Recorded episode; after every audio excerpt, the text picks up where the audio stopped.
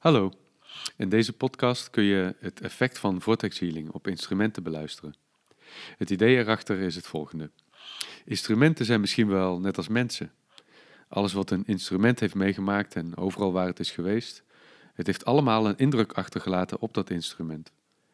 Of het nou een kind is dat op de toets heeft zitten rammen, of een vochtige kelderruimte waar het bewaard is, of het bewustzijn van de bezielend spelende eigenaar ervan. Alles is uh, bepalend voor de toon, de sfeer en de energie van een instrument.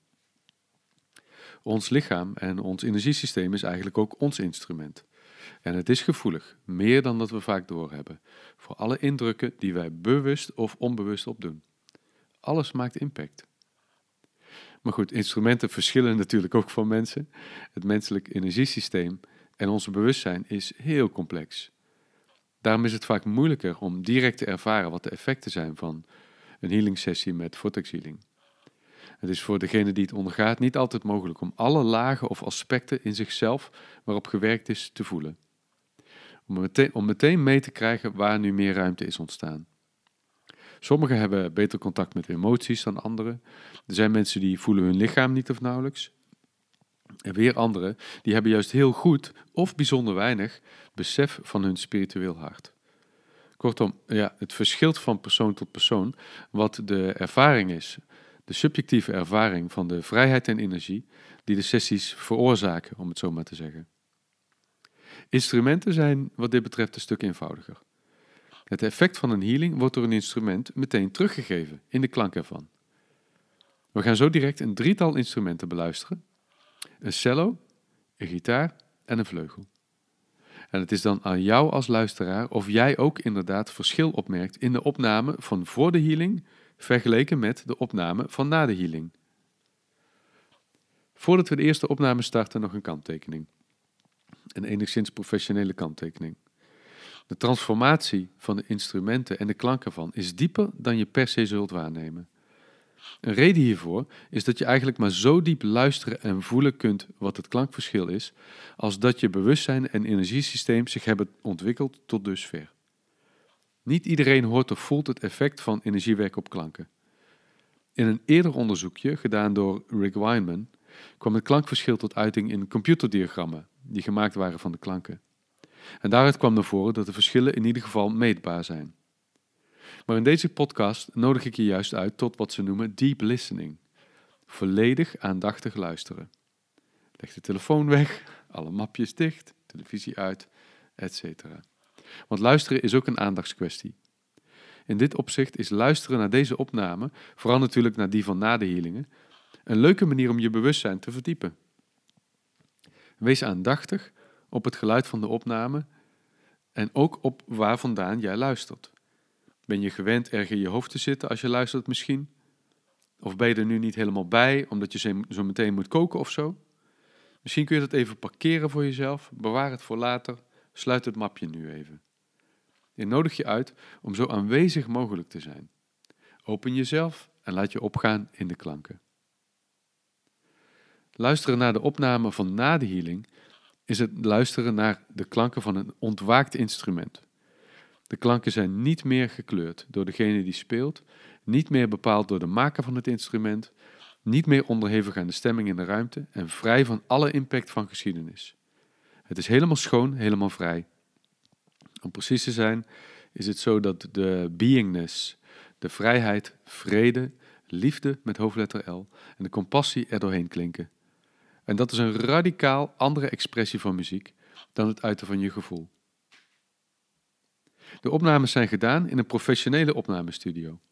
Alle omstandigheden en instellingen in de studio zijn bij beide opnamen gelijk, om te voorkomen dat er door verkeerde oorzaken een verschil in de opname naar voren zou komen. De eerste opname is er eentje van de cello, voordat er vortaxieling op gedaan is. Hier komt ie.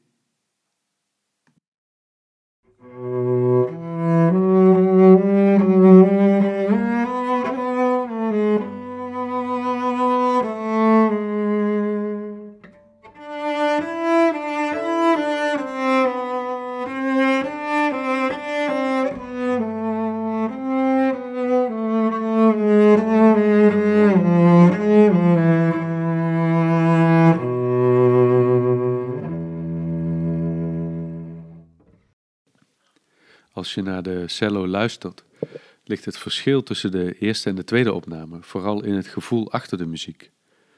Zodra de celliste begint te spelen, zometeen, is het alsof de muziek een ruimte van liefde opent, ja, die meer gesloten of aanwezig voelde in de eerste opname. Nu brengt het meer in de vervoering, zo gezegd.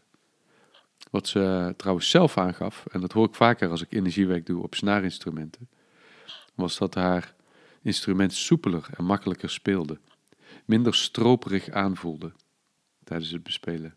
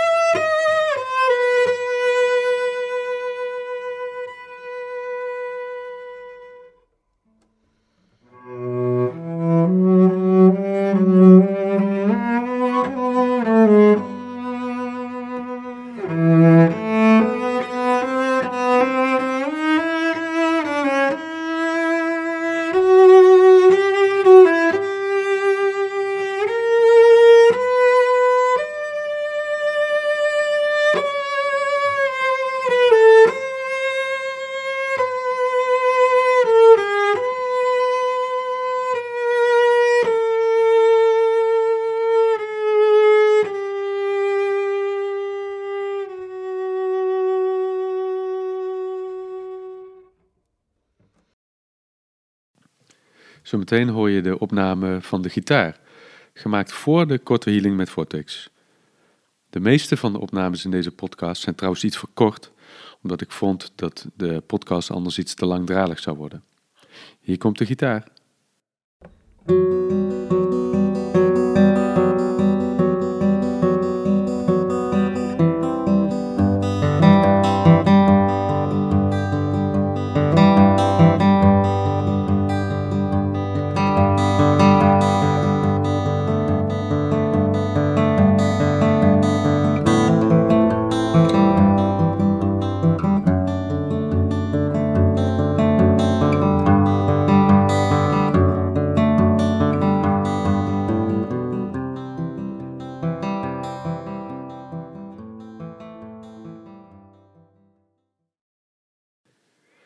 Verschil tussen deze eerste opname en die je zo direct hoort van na de healing is minder striking, minder direct opvallend, vind ik zelf.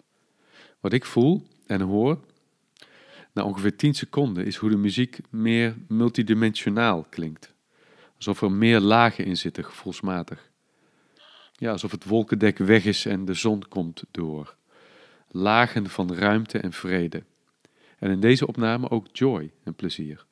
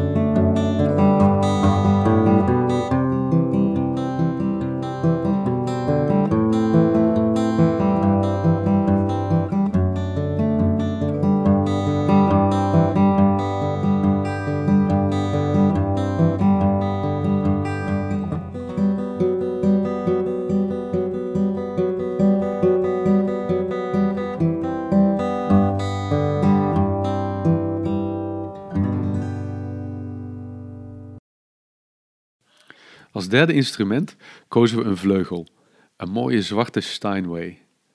In dit geval gespeeld door de manager-producer van de studio zelf. Hier is de eerste opname, gemaakt voor de Vortex Healing schoonmaak.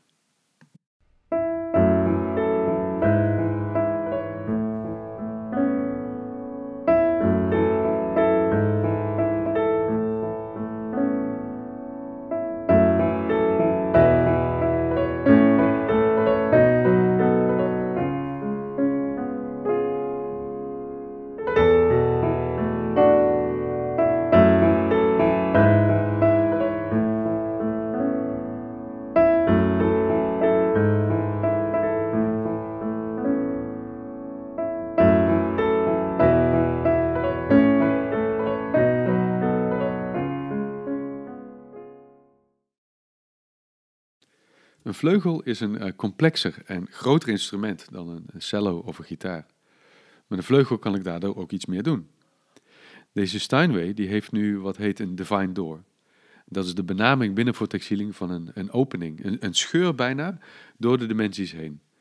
Waardoor het divine bewustzijn, het goddelijk bewustzijn, op een meer organische manier door kan komen. De cello en de gitaar die blijven dezelfde kwaliteit klinken, terwijl de vleugel doordat deze nu is geprogrammeerd met een Divine Door, meerdere kwaliteiten kan laten horen. En welke dat zijn, dat zal afhankelijk zijn van wie het instrument speelt en wat gespeeld wordt. Wat mij opvalt als ik naar deze tweede opname van de vleugel luister, is hoe het voelt alsof het geluid overal vandaan komt. Nou, dit ontstaat door het ontwaken van het instrument. Daardoor komt er een gevoel binnen van voorbij de tijd en voorbij ruimte. Nou, zelf hou ik niet heel veel van pianomuziek, maar de tijdloosheid en de rust die in deze opname hoorbaar en voelbaar is, dat is echt een healing.